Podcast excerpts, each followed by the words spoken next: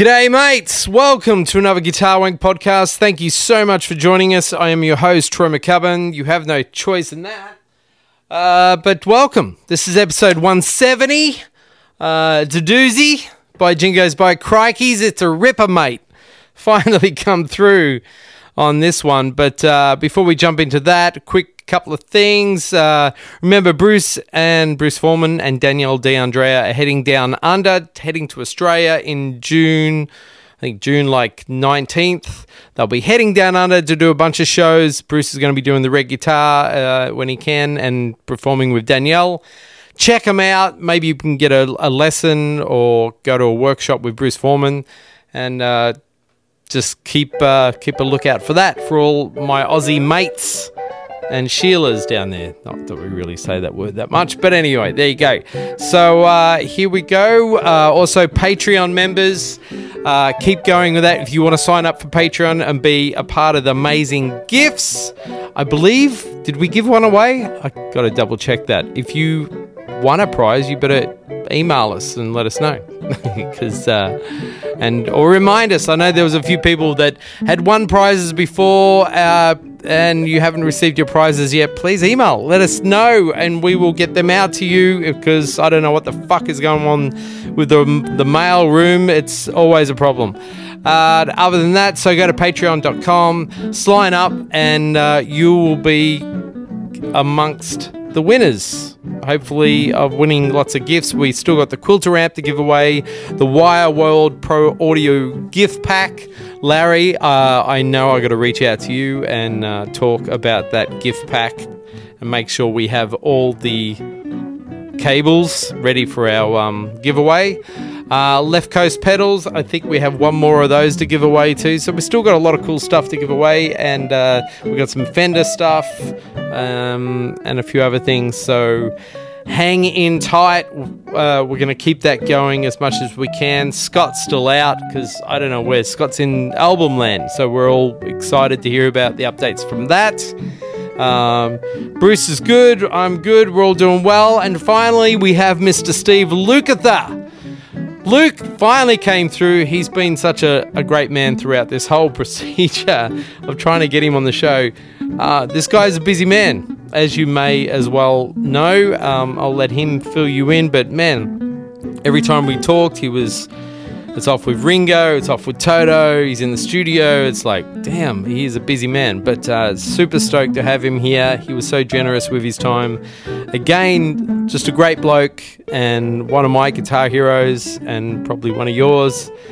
A monster in the world of guitar playing, and such a pleasure to have him on the show. We really enjoyed it, and uh, we just let him talk and went from there.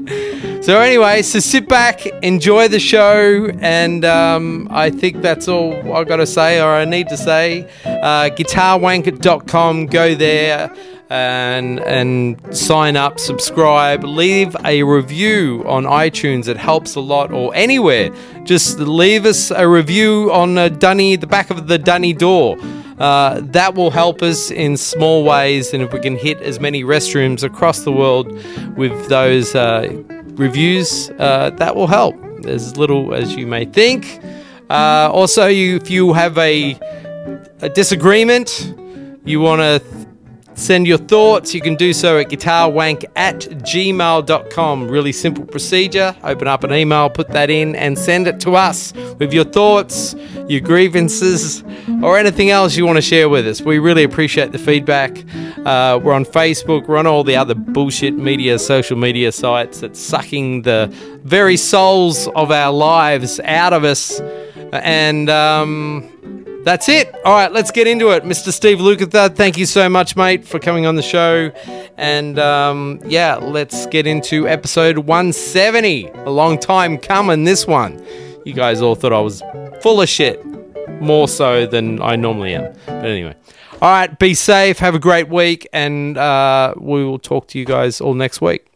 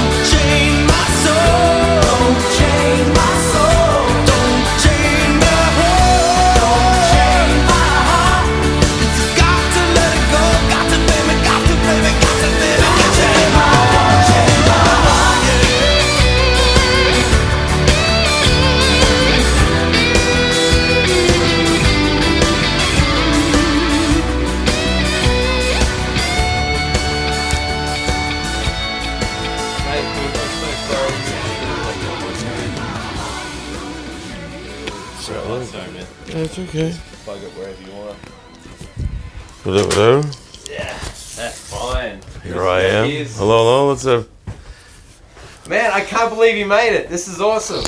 You hey man, our, um, our... you know I don't really do this stuff much. You know, I'm not I'm not the guy that you call up to like.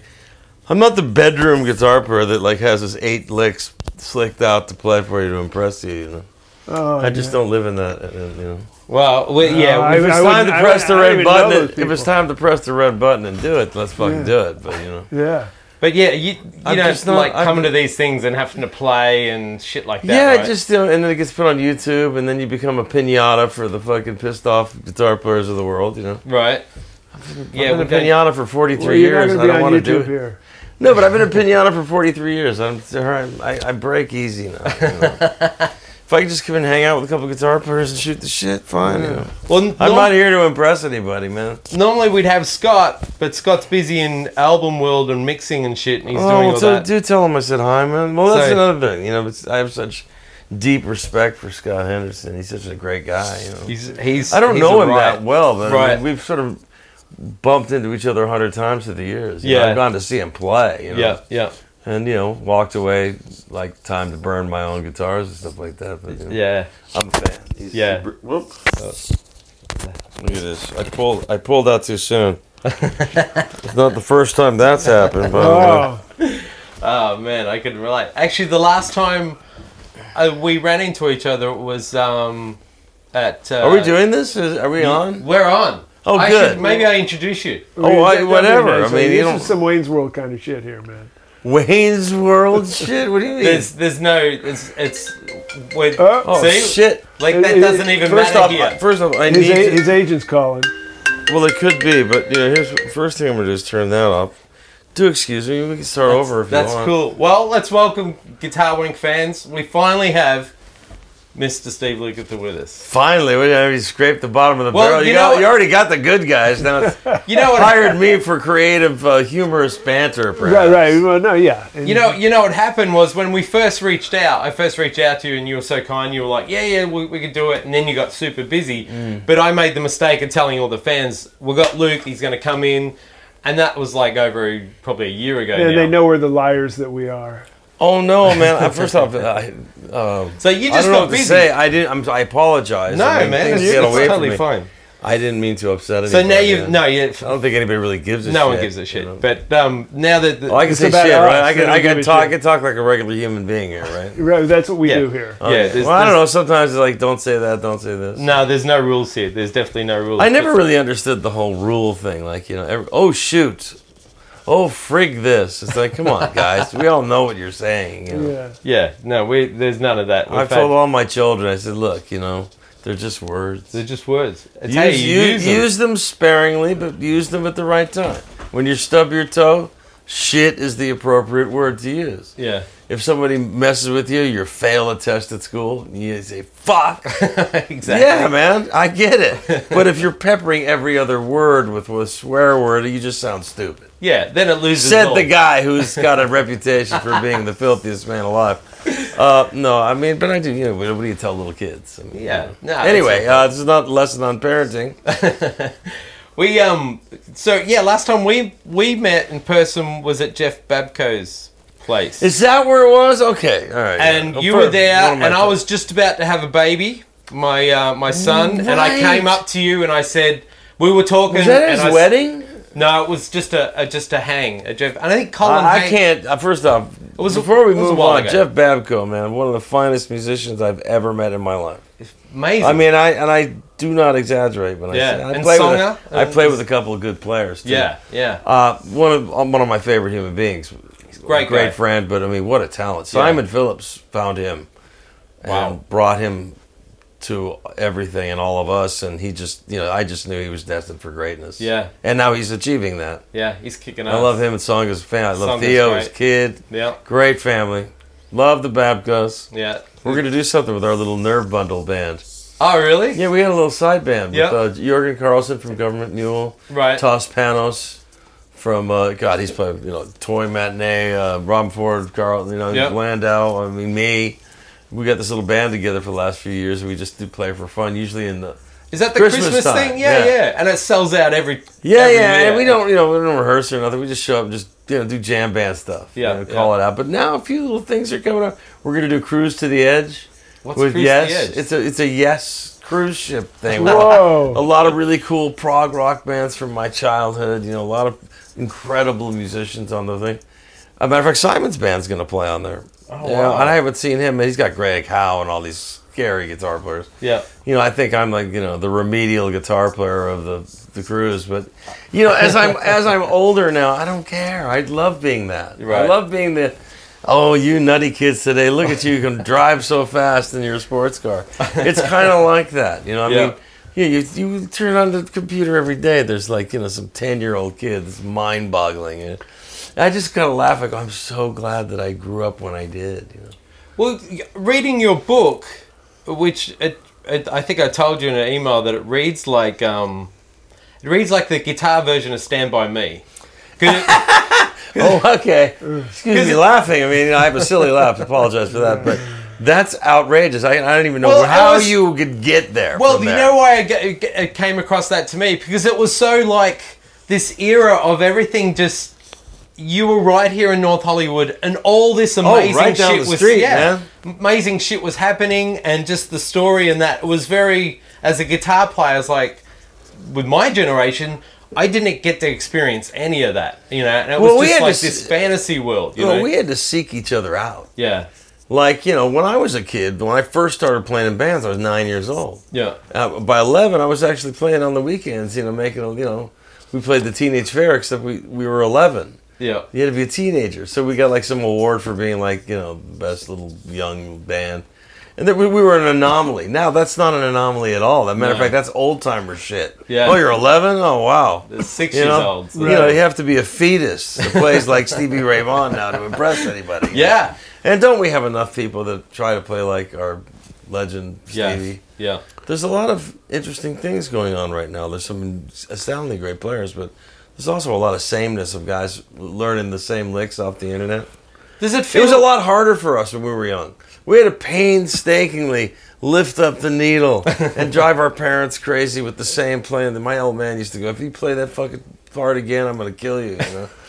yeah, I'd be lifting up trying to learn a Clapton solo, which ironically, you know, I still get tongue tied when I get in front of him. I just saw him a couple weeks ago in Japan. right? Yeah, I've had the honor of you know working with him. I sort of talked my way onto a record with him, but he's one of the few cats I've ever met. You know, star. I've worked with a lot of famous. people Yeah, life. huge. I just for some reason he's like, I just kind of get tongue tied in front of the Is cat, he- and he's very nice. He's like the nicest guy in the world. But He doesn't have that persona like we, but it's just no, but I who met he him is. and I met Doyle too, which was really cool. Doyle, Yeah. Brown, uh, he was who I'm a, a fan of. What a great musician.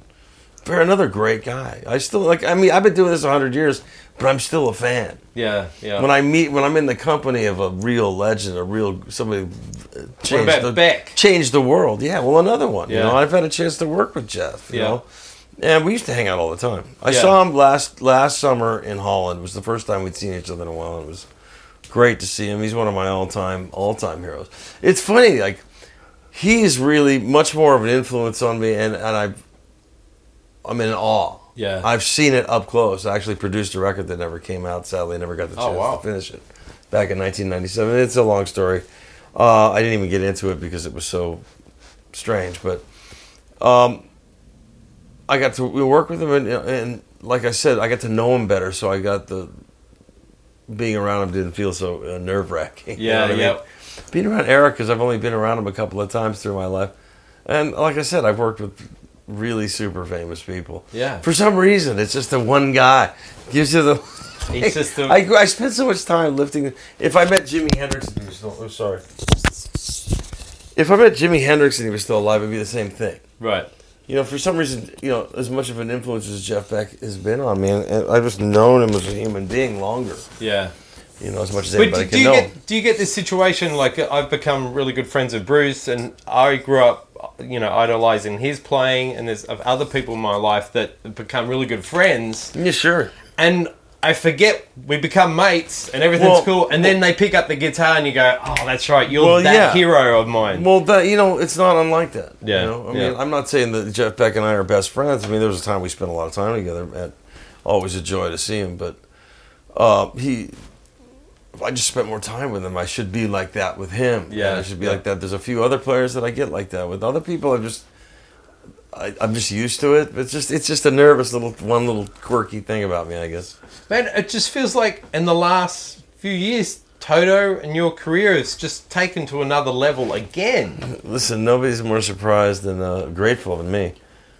Uh, you know, you don't see this stuff coming. I was just talking about. I've been doing press for the our upcoming tours. We got a European headline the festivals over there. Yep. a bunch of the festivals over there, and then we're doing a United States fall tour. So I've been doing press for that. People ask me that stuff. Like, I never, you know, we thought when we started. I was a teenager when we started. We Yeah. 19 years old when we were making the first album. I was anyway. I turned 20 in the middle of it or something, and. uh and we were talking then, man, if we could get 10 years like our heroes, the Beatles, who really only got nine, right If you think about that. Right. Oh, eight years. That all happened in eight, Eight years. years. 62 to 7. When you think about that growth and what how they changed the world, I mean, it's staggering. I mean, that's, there's another perfect example.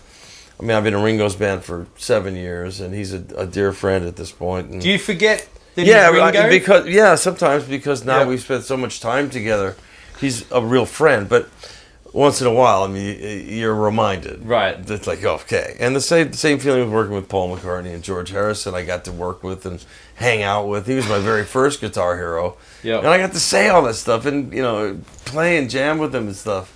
I have pictures of him playing my '59 burst with us at the. You know, he actually played with Toto uh, on the tribute to Jeff Porcaro Wow. after we lost Jeffrey. And then I met Ringo, so I mean, three of the four reasons why I play music. You know, um, you know being around Paul and stuff like that is pretty deep, you know. But we worked together a bunch of times, so it was a little bit less like that. But like I said, Clapton for some reason, the, the cat, the guy go, huh, I can't speak. Hi, hi, Eric. you know, even though he's the gracious, you know, it was, it was just something that's so weird. Um, I, I can't explain it. Wow. You know, I've been around I'm around people like you know, you get around Allan Holdsworth, God bless his soul, and you watch him, and, he comes out and goes, oh, "I suck tonight," and you just go, "Yeah, if that sucks, dude." what I should be in uh, male porn or something, you know?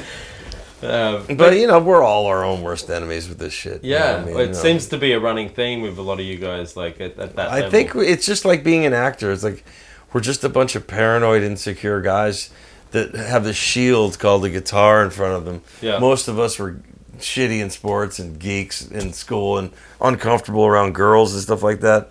Bad at sports, Yeah. all that stuff, you know, and we kind of found each other. You know, I grew up around these younger musicians that were just sort of hobbyists, and then when I met, well, there are a couple of when I met Mike Landau when I was twelve, Michael, you know, one of the greats of all time, you know, and we connected when we were twelve years old, and you know, and he was always like trying to chase after him. He was, he was, he just had the natural gift, you know. We were these Wow. these two young geeky guys that had really weird sense of humor, which we still have Yeah. and we're still best pals. You know, what I mean, and, and nobody It's- loves him more than I do. That's to me. This is it's either something in the water or that's whole outliers thing where how does fucking two of the greatest guitar players, session guys in LA grow up together, right? I mean, from school. Since we were, you know, prepubescent or just making the change, as it were. It's fucking amazing to And me. he was little, littler than me. Now Right. he's taller than me. But Yeah. he was. I was the smallest guy for miles, and I was also the only guitar player that could actually play.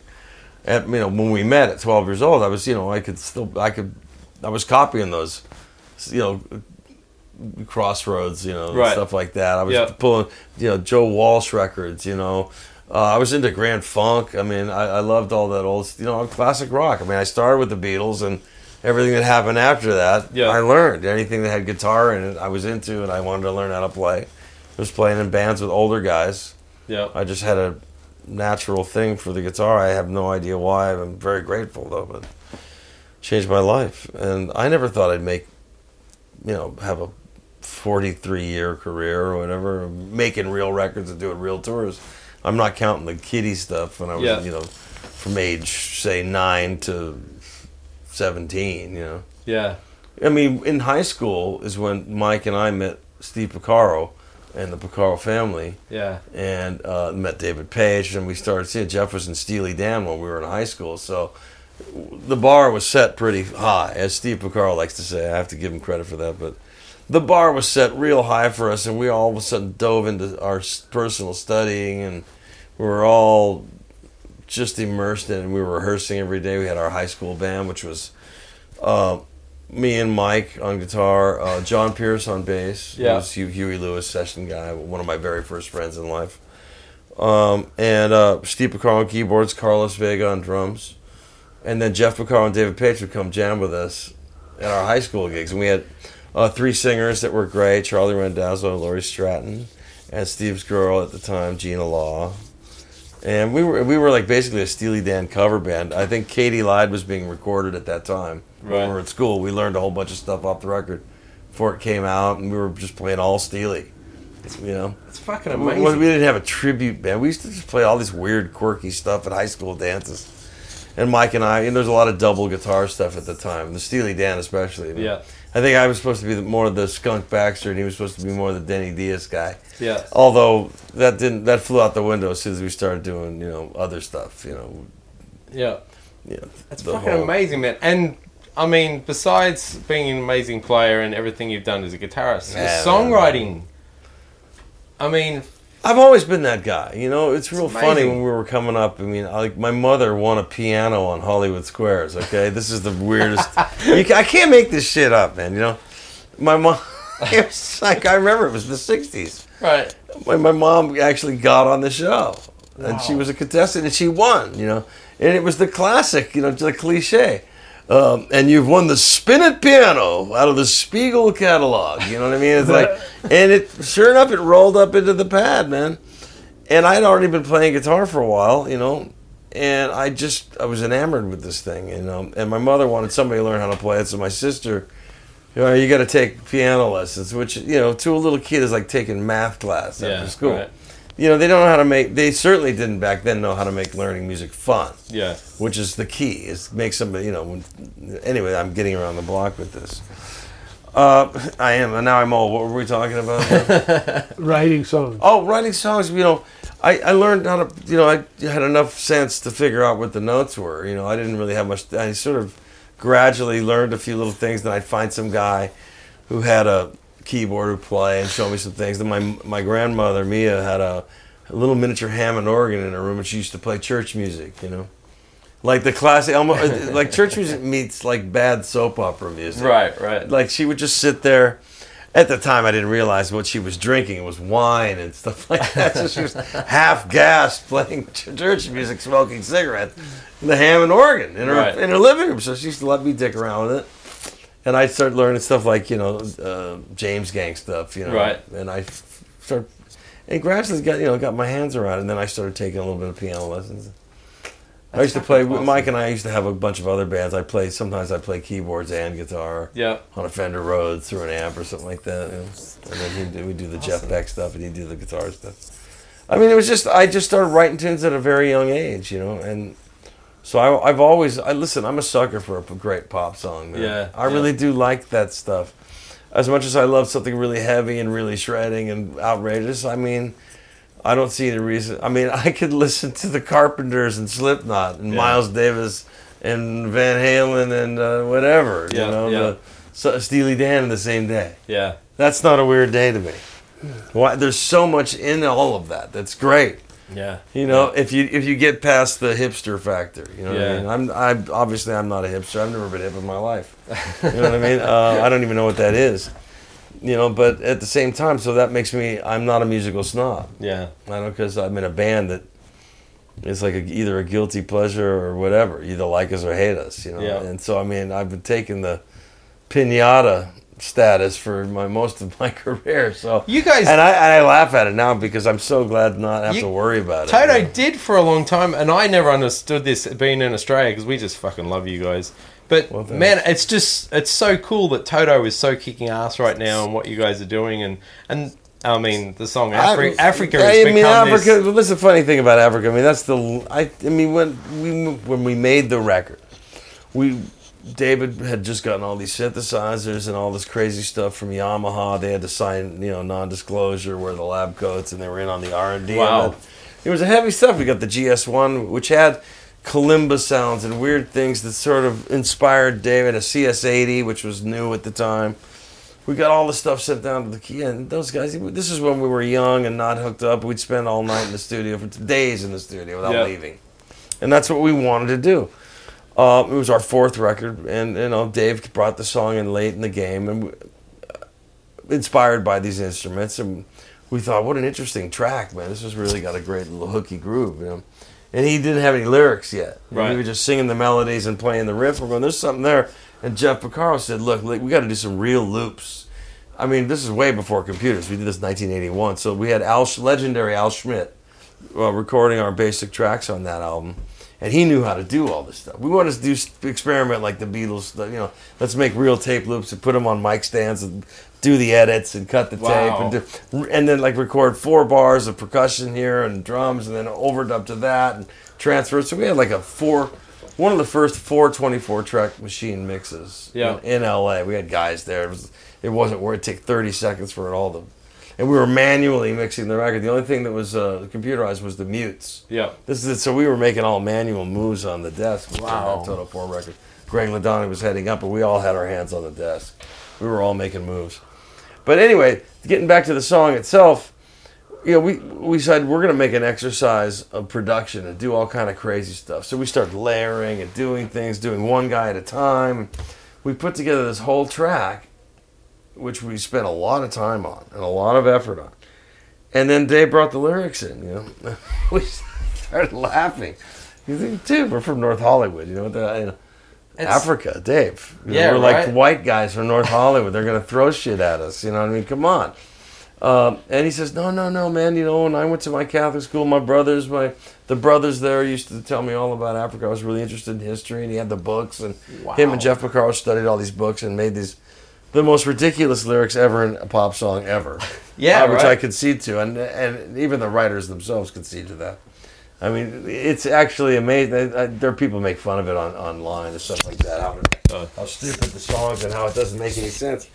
It's a whimsical, harmless song. Yeah. You know that, that we had fun making, but I never thought in a billion years that would either a be a hit record, b be the signature song everybody thinks of when they think of us, which to me is the most oddball song of anything we've Yeah, ever done. right. But it's you know having hit records is a blessing and a curse. It's a blessing Yeah. to have one. It's a curse to have to do it for the rest of your life. What? It's like it's like being a monkey. Do the monkey has the trick. Do the trick. Yeah, Yeah, right. right. Everywhere you go, do the trick. Come on, be a the monkey. trick. Do the trick. What what goes through your mind when you're driving around and you hear one of your songs come in from back in the day, or anything you've played on? Do you does it take you right back to that moment? Well, the one thing that kills me, man, is this yacht rock shit. Okay, that, understand something. Whatever that's supposed to mean. I where's my fucking yacht? I mean, I played on all these records, but um, it- all that was to us was like a week's worth of sessions. You know? right.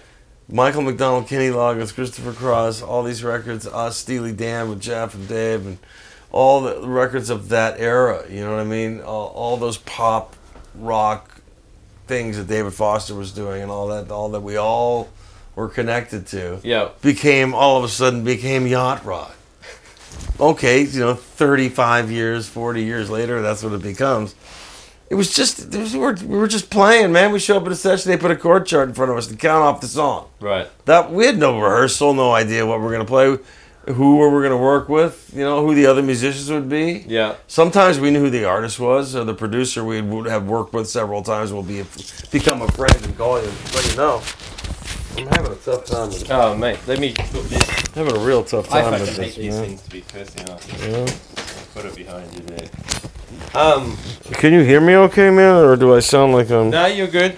Well, we, we were getting levels. We're getting levels. Yeah, well, you know. Yeah, there I you talk go. funny anyway. We'll, we'll fix We'll, we'll, we'll put a pedal on it. Don't Yeah, worry. I talk funny and I talk too much. I mean, I have my my No, answers man. are about ten minutes long. I, It's it's totally cool. I have Um, dyslexia and uh, you know my ADHD kicks in. You know, man, I I'm an old man. I have all these weird problems. It's, You know, I don't drink or smoke or do anything weird anymore. is that how long? How long is that? You've been like that now? Oh, it'll be ten years in October. Wow, I man, congrats. Cigarettes and um, you know, drinking alcohol. Yeah, it was destroying my life. yeah, that's a. That's I was a, really unhappy, man. And you know, my playing went to shit. It was there's some humiliating shit out there that is just it makes me cry, you know, when Yeah. I fucking see it, you know. And it's what's really fucked up is like there was a couple things, you know, right at the end of my drinking career and right when I stopped that I was like detoxing and I was chucked on a stage to play and I didn't really shouldn't have and I was having panic attacks and I couldn't play right. it was humiliating to me, and it was really a difficult period of time in my life that I a let it go like that. But there was a lot of misery in my life. My mother died, my marriage died. I was having a child, even though I was getting a divorce, and uh, personal life shit that can go. If you think that's personal, it gets weirder. Right, It was yeah. that my my mother died, and then Mike was ill, and, and everything was all wrong in my life. Right. You know and I was just trying. And I was on stage with a guy who couldn't sing, and I was going around the world, just doing it for the check, and I lost sight of myself, and it's really a drag that I. And but it's on there for everybody to laugh at. if you wish to seek it out. Uh, you know, some people, it's like, you know, I don't go looking for it, but sometimes somebody will go, oh, you know, I'll accidentally, something will pop up on, a, on your wall, right? You know, I don't sit on social media all day long, but I do as I manage the band now, and I have for the last four or five years. Um, I have to do a lot of work on, you know, and I have to look and check things are going well on sites and stuff like yeah, that yeah, and something something will pop up and I go, oh god, that's just like this is the bad era. How bad is it? now? it's like the big red button on the wall. Don't touch the button. don't touch. What happens if I touch the button? And inevitably, you know, um, it'll be something bad. It will remind. And I'll look terrible. I can see that I'm sick. I can look at myself and go, I'm sick, man. That's not just drunk. That's sick. I was sick in my soul and I almost lost control. And fortunately, I, the dive was headed towards the ground, and it was either pull up or fucking die. And Yeah. I and I pulled up. I realized myself the, the, the that moment in time when you go, "Yep." They took my drink tickets away, and uh, I took my own drink tickets away, and said, "I got to get it together or die. I'm just gonna die because I, I hated myself. I didn't Yeah. realize, and here's a guy. Everybody's out there and listening and going, how can an, the guy's an asshole? How can he let it go? He's got everything, right? Well, it's like with people who are depressed that kill themselves. They go, well, what? What has he got to be depressed about? He's a movie star. He's got billions of dollars. And I was like, people think fame and fortune are like, you know, some kind of miracle cure for cancer, and it's not. No. As a matter of fact, it's more complex and so many layers like a rotten onion, man Right. that like you know it looks great from the outside you know and then you open it up and you look at it and you realize there's a lot of ugliness in it Yeah. a lot of we live in a world as it turns out where you know when i started out it's like you you had to worry about you know a one bad review in a city one guy writes bad about you or if you make a you shit the bed and have a bad night uh, you leave that bad night in, in the venue and drive to the next city and you know people may talk about it in the city for a little while and go yeah that was kind of a rough night or it was a great night or whatever it was it was that was done Yeah. now as soon as you everywhere you go is a fucking camera Yeah. i mean Oh yeah. and i'm not saying necessarily on me but just in general Anyone. And you can walk out on stage and It's everyone's got a you know It's they're it, looking man. at you through a viewfinder yeah. I Shit. mean, And I'm- you or- judge- or, you're having dinner with your kids, and it's just immediately okay to come over and. I mean, I would never, you know, as much as I might admire somebody and go, man, I'd love to have a photo or just say hi or something. If I see a guy eating with his family, I mean, you go at least wait, catch on the way out. you Yeah, know? right. Excuse me, sir, man. I just want to let you know I'm a big fan. Or, whatever. I mean, that's how I do it. You know, if I admire somebody or if I bother them at all, but just this narcissistic society, society where pe- pictures of somebody's breakfast and somehow it's supposed to be interesting, which immediately turns into uh, right and left political Yeah. because of Oh, somebody's God. eggs. Yeah, right. Your eggs are. I see that you put your eggs on the left side, you know, and then that starts a political turmoil online. It's sick to watch this. Yeah. From as an old guy, Yeah. it's like the point being: is it better that you know what everybody thinks? I mean, people may think the same things they've always thought, Yeah. and they may think that you suck, or what they're going to write about how f- ugly you are, or whatever. The, it is, but then didn't, you never knew it. Now, people with a fake name You just a way thought to, yeah, yeah, yeah. No, and every listen, we all it's human Yeah. nature to gossip and bag on other people when they're not in the room. Everybody does it, including myself, which is you know, I'm just being honest. Yeah. Some people are more malicious than others, but I'm not malicious. But to get online and just take Oh, time but out of your mean, you know, day to just but- fucking be a prick. But you know what I mean? There could be a you know a baby hugging a puppy. In a, in, you know, a newborn, beautiful child just hugging a baby, getting a kiss, and how many? There's always one dislike. Yeah. You know, what kind of a fucking asshole? Would, you know, this is my whole point. It's an, and and believe me, if you looked at it, it would be there.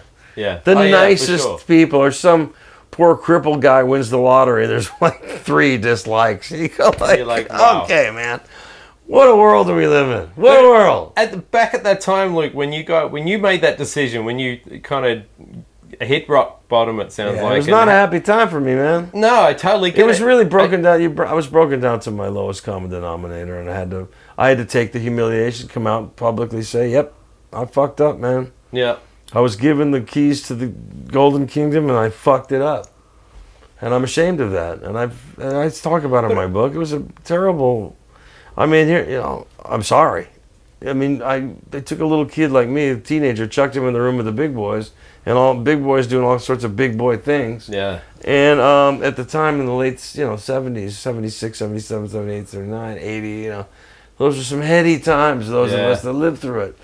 Um, and it was a little bit too much too soon in terms of me emotionally being and you know, every night, Saturday night, wherever you go, Right. everybody wants to drink and party. Why would you want to stop at that point? Well, you know, yeah, but when you're young, you're bulletproof. When you get a little older, it starts to Yeah. hurt, and then you're carrying that hurt around, and yeah. it starts to permeate in, into your whole life, and then it becomes, well, I can't do anything without it. I can't go on stage without a couple drinks. For many years, it was fine. yeah. Yeah. It was not noticeable at all, and it wasn't excessive. Yeah. As you get older, it hurts more. You drink more, and it doesn't work the same, and it affects you in a different way, and your motor skills, as we all grow older, are not the same as when we were 18 years old. You know what I mean? Yeah. Um, and it, it got away from me, man. Yeah. And I started to become a little bitter about things because of whatever. And it just, you know, when you fall down the stairs, break your teeth, and have compound fractures emotionally in public, it's tough. yeah. Most Yeah. people do go through that, but they don't have to go through it in front of, um, you know, people who think it's funny. Yeah. You know, I I can laugh at myself, man. I mean, I. But do, you know what? I think- I but, think- you know, I'm ashamed. More, I'm not looking for sympathy. I'm ashamed of myself. But I got better, Yeah. and I had to redo it, that's- and, and like trying to regrow my reputation as being a, a decent guitar player and a decent human being, and a Well, I think and health wise, really sure. get myself together for it because I have a whole two little kids as well as two grown. So Yeah. Yeah. I'm, I wasn't thinking selfishly. I was thinking about I want to be a dad to these kids and be a better example. Yeah. Because my first, my adult kids remember dad being a little bit more insane and dad's friends lying all over, still up while they're going to school. Hey, that's a good idea. you know, I mean, you know, I, I messed up. My daughter would name Bar. Oh, I just don't want to get into it. It's, uh, you know, I did everything that you could do. That's the called awesome quote thing is- unquote rock and roll. Within, you know, maybe I missed a couple things, but I, I got most of it. And, you know, but glad you I come lived through the other side. Yeah, That's I'm glad the I most lived- you know, listen, thing. some of it was fun. I'd be lying to you otherwise. Okay, I would And say some of it was when of we were young and we could use it and be creative. And, you know, when you could do it like that, uh, fine. But, you know, I'm, I'm much happier the way I am now, but I had a good time doing it. I'm not going to lie about it. You I think majority of the But guys now- back then, yeah, right. It's not really, you know, trendy to be that way. And at the time, it was acceptable, even expected behavior. That was what was so weird about it. If you tried to pull that shit down, like dump, you know, okay, let's go, you know, fucking, you know, you know, it's like, woo, man, you'd be fucking ostracized. You'd be like, Yeah. the world all of a sudden would stop. It'd be like a cartoon. Right. What Yeah. the fuck are you doing? Every, everything's judged to the max now. Everything. And it would be it would be on Facebook two seconds too. They'd, Yeah. they'd be filming. Well, it. people, th- there's a new thing now, and I saw this because it involved me, of people online in the comment section saying, "Yeah, I met that guy. I had a conversation." They start quoting Ugh. a conversation that ne- a negative one Yeah. that never happened. right. Okay. And the peanut gallery jumps in. Yeah, I met that guy. What a cunt, you know. I mean? It's like, And then- hey man, whoa, whoa. I would, what are you saying? What? It's like open season. You know, I right? may have drank a bit, but like, you know, I wasn't fucked up all the time. Yeah. You know? right? Look at the work. You know what I mean? People say, oh, those guys did a lot of drugs and blah, blah, blah. Really? We had our own band, and then we were also playing every record coming out of LA at the time. I mean, you know, I'm not saying we were angels, but come on, man. I mean, we had to show up and not know what we were going to do. How many times can you get away with that fucked up? Yeah. We wouldn't be keep getting the calls again if we were shitting the bed every time Uh, late. I mean, there was a time when there were guys from New York who I shall not name, but they'd be four, five to six hours late to a session while a whole band is sitting around waiting for them to show up, getting paid. Right. Now that would piss some people off. Yeah. 'Cause you're spending you know, thirty grand with engineers, studios, and musicians sitting around for five or six hours, maybe more money than that. Going, uh, is he gonna show up? And this is before cell phones and stuff. Yeah. Right. You know, and they paid for the cats to come out from New York or London or Nashville, and some of these cats ain't here yet. And you know, because you were hanging with them the night before. It's like, oh, I'm out, man. I'll see you later, man. Damn. Or, it- those were, you know, it was some silly times. But now, I mean, you know, I'm, you know, I'm working on a documentary right now uh, with uh, a guy named Nigel Cole who did Bruce Springsteen's documentary. oh, okay. and Sony's behind it. I, mean, I want to do, you know, it was based loosely. The way it came to it was because of the book and some stuff. Nigel came to me. Yep. I didn't look. I wasn't looking to do this, but I said I don't want to do something on me. I don't want a dig me thing. That's lame. I said what would be fun to do is like do something about all the musicians that came the last era of the session guys. Yeah. I mean, there's been all, all of our heroes in the Wrecking Crew and the guys that came directly after that, all I'd say like 1976, 1996 era. The last era of guys showing up at the studio not knowing what they were going to do and you're playing live sessions and, you know, there was a lot of money and a lot of people working, a lot of great stuff was going on, you know. And then, you know, the machines took over, you know, I remember being there when Roger Linn plugged in the first drum machine. I was sitting on the couch with Jeff Porcaro and Steve Porcaro. When they've turned the on switch and Jeff heard the, the you know the kick, kick, snare, and hat play a groove, he about shit the bed, man. Wow. He got off the couch, dead serious, like, we got to destroy this. This is gonna fuck everything up, and he was dead serious. And Steve was laughing because Steve loves the technology. Yeah. And I was sort of in between, like nervously laughing, going, "Wow, that's amazing." And then it, you know, for you know that the era of synth pop was born. And once they figured out how to put a clock to the drum machine to hook up, they're don't don't don't don't don't don't don't don't don't don't don't don't don't off to the races. Yeah, right. And MTV begins, and there we go. Isn't it amazing how it all worked out and where we're at now? Like that whole that whole scene is just fucking basically gone. The whole music industry is a shit show at the moment. It's it's sad, man. You know, I was explaining to somebody today, and you guys are going to relate to this because we're around the same age. I'm probably a little bit older, but my point is, when we were kids growing up, when we got an album, some a new album, where we would go find the guy who had the coolest stereo, you know, the best sounding one. There was always somebody had, you know, some guy with, you know, don't touch my turntable, you know, the thing of that guy with the preener and the whole thing, Right, with yeah. the records and the whole thing. There was a, it was a whole. It took ten minutes to put the album on. You know what I mean? So you'd sit there, and you anticipate this. Nobody had cell phones. Nobody was watching TV. There was no other outside stimulation. There was no visual stimulation. The music was everything, and we waited for yeah, it. We maybe the only anticipated. visual stimulation would be actually the cover itself. Well, that's what I mean. And we'd pass it around. And you'd pass it around, Right. along with the other shit you were passing around. Yeah, right. And um, we would be mesmerized. There'd be dead silence. We'd all be sitting in okay, the middle of the two speakers, left Yeah. and right. We'd be sitting in tandem behind each other so we could get the full stereo left and right, center. And like you said, looking at the lyrics, reading the credits of where these studio, where's this magical place where they made close to the edge, you know? Right. I wanted to. You think if you go to that place, your record's going to sound like that because you're naive and young. You know, where do they make this? Ma- How does he make that magical guitar sound? And you find out it's tape phasing later. You know, you know, it's almost like it's a drag when you start doing it for a living and you find out. Oh, yeah, you the pull the- magician's tricks. yeah, you pull You the know, curtain back and You, you, go, pull the yeah. curtain back and it's like, pay no attention to that man. It's no, it couldn't be that. Which is now I, I now have a great new story about the name Toto. The reason, yeah, well, we were named after the dog. We were named after the dog. By the No, way. I can't. you were. That was no. no. It was, it was a fucking you know. I heard It was a stupid different. name. We've had a million uh, explanations, but one that I really like is that Toto the dog in the movie is the only person that pulls back the curtain to show that the Oz is a fraud. Ah, okay. So if you Oh, relate that's- that, that's, that's we're the guys behind all the hit records. He didn't know that we played on it. Uh, Yeah, oh, right. that, that actually is really. 43 years You later, gotta I like come up that with a cool one. As opposed to, it was Bobby Kimball's real last name, Toto. you know, you know E A U X, you know, from Oh. New Orleans. Or, uh, you know, the toilet, or the fucking, or this Yeah, and that. yeah, yeah. You know, the toilet bowl was great. Tom Scott had the best one ever. You know, Tom, Yeah. legendary saxophonist.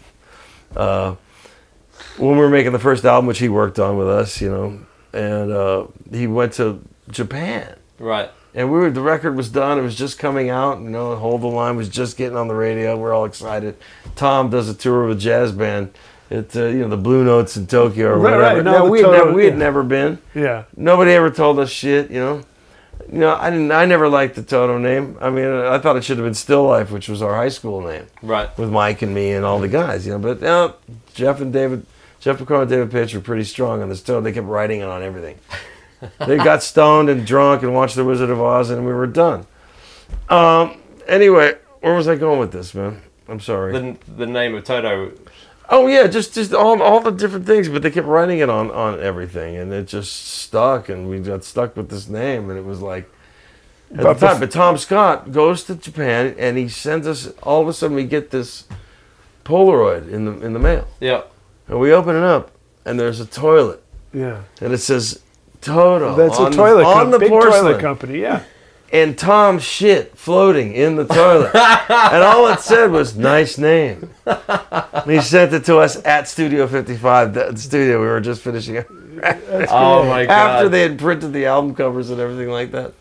Well, the first guy that brought down like artwork for us to look at, and Jeff Jeff Porcaro was always our artist guy, Right. Because he wanted to be an artist more than he wanted to be a drummer. He was really good at it. Yeah. And uh, this guy brought down like he had heard the music and he brought down. He goes. He sat us down. He's on an easel. You know what I mean? Really old school. he brought down his idea for our album cover. And we're all like, okay, man, you know, we're here, we're gonna see it. Here we are, young guys. Our first album, we're all excited. So this is Columbia Records is sending us the guy, the head of their art department, to show us Wow. the album cover that they think we should have Yeah. and uh, he lifts up the you know the easel and opens it up for us to see, and it's a dog dish with curly cord guitar cables coming out of it with dog food in it. And there was like a collective. It was like the air had been sucked out of the room, Fucking hell. and I and then the uncomfortable laughter started, and then it became a you know a crying laughter. oh my god. And then Jeff escorting the cat to the door and basically throwing him out without much of anything else being said. And then he went and found the guy, Philip, who did the, the Fiddler album cover for Yep. uh, Grateful Dead and got him to do our first album cover, The Sword Thing. Yeah. That's how that all happened. Wow. That story was not in the book, see? That's a story that nobody else has. How much did you have a lot of fun writing the book, or was it painful? It was both. Both. But you, Uh, it's it was painful well. because, you know, I mean, a lot of memories. And, and the hard part was the editing. yeah. I mean, it was a it was a seven eight hundred page book. I had to edit down to three hundred or whatever. Right. It was something crazy like that. I mean, I talked. I spent two years talking to Paul Rees on, and then because I needed somebody to help a grammatically and make make sense of it, and also chronologically, and how do I put this together? I needed a real guy. He's a real author. Yeah, yeah. You know, I'd never written a book before. I was didn't even want to write a book. They Right. talked me into it. You know what I mean? Um, and uh, when I first got the first draft, I, I it was great, but I sounded like a proper Englishman because he's an Englishman. Right. And uh, I said, Paul, this is great and all that, and uh, everything. The form is beautiful, and uh, you got it. I can't believe you could, you edited this and made this work somehow. But it doesn't sound like me. I said it's too slick, man. I mean, it's it's too proper. I don't talk like that. No. no. I, it's not funny enough. Yeah. I go. I gotta it's got to have a you. go at this. Yeah. So I did. I went through every freaking line and I rewrote it. Wow. I don't know if Paul even likes that I even did that, but you know, it's my book. Yeah. And you know, this actually is. You know, most people like just do some interviews, interviews and slap their name on it. yeah. Yeah. I said I'm not going to do that. I also didn't go after people that I could have. Right. And there's a couple of assholes that really deserved it. That I'm. But then you open up this. You know, if you start that, then you Yeah. rebuttal. More, then- more it never ends. More pinata. The only way to win a fight is not to show up. Yeah. Yeah. You know what I mean? Yeah. Don't call me a pussy, but I got all my teeth and my fingers aren't broken. Yeah. Yeah. Okay, I'm a pussy, right? Yeah. Who cares? You know what I mean? In in the big picture, when you punch somebody in the face, do you really feel better? No. I mean, there's a lot of people that deserve it. And we all Yeah. know them, and some of them are famous. Um, but then again, do you feel better? No. It's that old adage where it's like me taking poison, expecting the other person to die. Yeah. That's all it does. It's like when you yell at somebody if somebody fucks you over, even if you flip somebody off in the car, yeah. which is dangerous to do now. Yeah. Uh, but you know, if you have an altercation with anybody now, and you, and you get excited and stimulated in a negative way, and anxious, in a, like in like almost you know thinking I violent thoughts, I want to punch this guy in the face or whatever, or worse. Um, the, I know whenever I've been like that, I don't feel good afterwards. No. I feel like shit afterwards. I like to the point of wanting to find out where the person is so I can apologize to them. I don't want to be an asshole, and I know something. If I was drunk and if I was an asshole, then you know, yeah, I suppose you can blame blame it on that. But you know, sometimes booze doesn't always bring the best out of everybody. You know. But I think the good thing about all this too, like you know, you've come through all this, you've written a book, man. You get to share this, and people that might be going through personal shit themselves, they can see that they're not alone, and they, you know, you can get through this shit. It's a very weird life, man. People have a very strange view of what a you know being in the music business is, b being famous, and how to deal with money, and Yeah, how do you part, and then all the other dark side of it, yeah, yeah, the betrayals, the, the thievery of it, you know, Yeah. being ripped off, and then being told "fuck you." What are you gonna do about it? right, I got an army of lawyers. What are you gonna do? Sue Yeah. me? Go ahead. yeah, And let me tell you, this happens every day. yeah, and the way they've demonetized it and all this stuff and demonized it even but it can be a really great thing but it's a really tough life man Yeah. it's not you know we don't get paid for the two two hours plus on stage that's the fun part man that's the like woo we're having a great yeah, time yeah, yeah. it's the other 20 hours a day like the hour to get there warm up hang out eat groove hour after the show you know yeah, ha, you know have a couple and laughs then all and the go to all the other sundry work that goes into it. You know, I mean, of course, you know, at your level, you you still have at your level, you even have to still do- do so much of that. Like, No, it's in, the in this same. Here's world, the- it's like it's not just show up for the gig. I mean, besides the rehearsing and the studying and the practicing and the carrying the equipment or whatever, all that shit. It's like now we're we've got to be our own press agents and we got to manage social media and we got to get people. I mean, like venues no longer see it as their responsibility to get people to come to hear you play. know, this is it's where- all the- you now. shit, yeah, I know, but this this is what's wrong. I'll go on record saying it, man. What's wrong with the music? They all of. You know, when I was a kid, even when we were kids, we get like you know, we'd audition to play at the you know the prom at the you know Grand High School or something like that. If we got the gig, we got five hundred bucks, which was a fortune to us in 1974. yeah, You know, What- and what when we year? rent a big PA for it, we put money back into the show. You know Yeah, what I mean? right. It would be we didn't really care about the money. Yeah. We were kids. I mean, they, okay, I can get some strings and some picks and put some gas in my VW. You know what I mean? Yeah. That's where we all had little 63, 64 VWs. What year are you talking? 74? 74, is that when you graduated high school? No, 75 is when I did. I met the guy, we, our band really got Yeah. end of 73 into Yeah. 74, 75. We're about the same age then. is where you know those were crucial years in terms of studying and working and practicing and seeing the seeing the brass ring and going you know th- there was such thing as the minor leagues back then you know demo sessions and stuff. You know you pay you 20 bucks a tune or whatever. You make a few bucks and you get your experience you get your chops and how to you got to bring it every time. You just throw a chord sheet or a lead sheet in front of you and count off a song. What are you going to play